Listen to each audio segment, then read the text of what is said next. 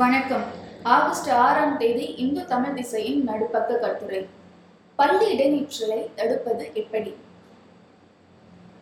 பட்டி தொட்டிகளில் இருக்கும் ஏழை எளிய பள்ளி மாணவர்களும் விரும்பி கல்வி கற்க முக்கிய காரணமாக இருந்து வருவது மதிய உணவு திட்டம். அந்த திட்டத்தின் வழியே கல்வி அறிவை பெற்று சமூகத்தில் தங்களுக்கென்று தனி அடையாளத்தை உண்டாக்கி கொண்டவர்கள் பலர். அப்படியென்று பசியால் வாடிய குழந்தைகளுக்கு உணவளித்து அவர்களுக்கு கல்வியை கொடுத்து இடைநிற்றலின் பிரச்சனைக்கு தீர்வாய் அமைந்தது மத்திய உணவு திட்டம். இப்படி ஒழிய வேண்டிய இடைநிற்றலை கரோனா பெருந்தொற்று மீண்டும் அதிகரித்து வருகிறது. கடந்த கல்வியாண்டு முதலே கரோனா பரவல் காரணமாக பள்ளிகள் அனைத்தும் மூட வேண்டிய நிலை ஏற்பட்டது.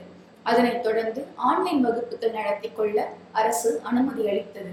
ஆனால் இன்னமும் பல கிராமங்களில் இணைய வசதியும் இன்ன பிற தொழில்நுட்ப வசதிகளும் சென்றடையவில்லை. மேலும் ஆன்லைன் வகுப்புகளுக்கு தேவைப்படும் திறன்பேசிகளை அனைத்து பெற்றோராலும் தங்களின் குழந்தைகளுக்கு வாங்கி கொடுத்துவிட முடியாத பொருளாதார சூழ்நிலையை நிலவுகிறது. இந்த பிரச்சனைகளை களையும் வகையில் தமிழ்நாடு அரசு கல்வி தொலைக்காட்சி ஒன்றை அறிமுகப்படுத்தியது. இதற்கிடையில் இந்த இடைநிற்றல் என்பது குழந்தை திருமணம் குழந்தைகளுக்கு எதிரான குற்றங்கள் குழந்தை தொழிலாளர்கள் என பல பிரச்சனைகளுக்கும் வழிவகுத்து வருகிறது.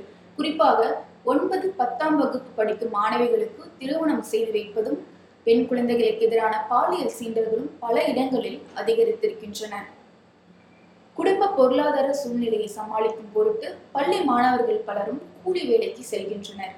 அதில் சில மாணவர்கள் கூலி வேலைக்கு சென்று சம்பாதித்து பழக ஆரம்பித்து விட்டால் நாம் ஏன் படிக்க செல்ல வேண்டும் என்ற மனநிலையை உருவாக்கிக் கொள்கின்றனர். இது மிக ஆபத்தான போக்குக்கு வழிவகுத்துவிடும்.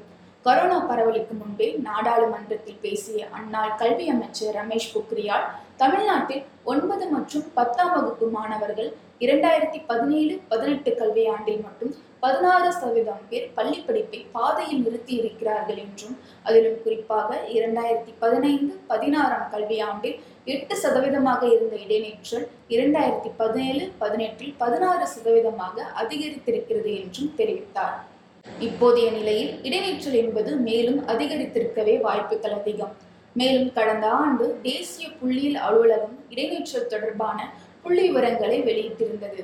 புள்ளி விவர கணக்குப்படி அறுபத்தி ரெண்டு சதவீதம் இடைநிற்றல் என்பது பள்ளி அளவிலேயே ஏற்படுகிறது என்றும் நடுநிலை வகுப்புகளில் பதினேழு புள்ளி ஐந்து சதவீதம் உயர்நிலை வகுப்புகளில் பத்தொன்பது புள்ளி எட்டு சதவீதம் மேல்நிலை வகுப்புகளில் ஒன்பது புள்ளி ஆறு சதவீதம் கல்லூரியின் இளநிலை வகுப்புகளில் ஐந்து புள்ளி ஒன்று சதவீதம் இடைநிற்றல் ஏற்படுகிறது என்று தெரிவித்துள்ளது. அதிக அளவிலான இடைநிற்றல் உயர்நிலை வகுப்புகளில் ஏற்படுகிறது என்பதை புள்ளி விவரம் சுட்டிக்காட்டுகிறது. அதே வேளையில் குறிப்பாக ஆண் மாணவர்கள் பொருளாதார ரீதியாக குடும்பத்தின் தேவையை பூர்த்தி செய்யவும் மாணவிகள் வீட்டு வேலை திருமணம் போன்ற சூழ்நிலை காரணமாகவும் பள்ளிப்படிப்பை நிறுத்திக் கொள்வதாக தெரிவிக்கிறது. மொத்தத்தில் எட்டில் ஒரு மாணவர் பள்ளிப்படிப்பில் இடையிலே நிறுத்திக் கொள்வதாக புள்ளி விவரம் கூறுகிறது. இப்படி அதிகரித்து வரும் இடைநிற்றலை தற்போதைய நிலையில் தடுத்து நிறுத்துவது சவாலான பணியே ஆயினும் அதை செய்தாக வேண்டிய பொறுப்பு இந்த சமூகத்துக்கும் அதனை வழிநடத்தி செல்லும் அரசுக்கும் உள்ளது. அதற்கான சில வழிமுறைகள்.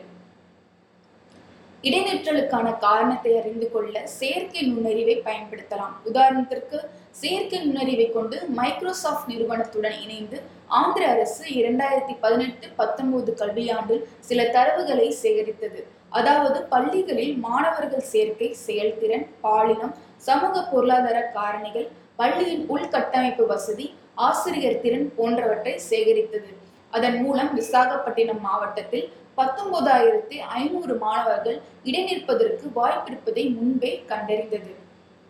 மேலும் அந்த மாவட்டத்தில் இடைநிற்றல் ஏற்படுவதற்கான காரணிகளாக பள்ளிகளில் அமர போதிய இருக்கை வசதி இல்லை கழிப்பறை வசதி இல்லை என்பதுடன் மாணவர்களின் செயல்திறன் உள்கட்டமைப்பில் தேவையான மாற்றம் என சிலவற்றை மேற்கொள்ள வேண்டும் என்று அந்த ஆய்வை மேற்கொண்ட குழு அரசுக்கு அறிவுறுத்தியது. எனவே தற்போதைய நிலையில் மாணவர்களின் இடைநிற்றலுக்கான சமூக காரணிகளை அறிய செயற்கை நுண்ணறிவை பயன்படுத்தலாம். சில இடங்களில் பள்ளிகளின் தலைமை ஆசிரியரும் மற்ற ஆசிரியர்களும் மாணவர்களுக்கிடையே இடைநிற்றலை போக்குவதற்கு சில முயற்சிகளை கையாள்கின்றனர்.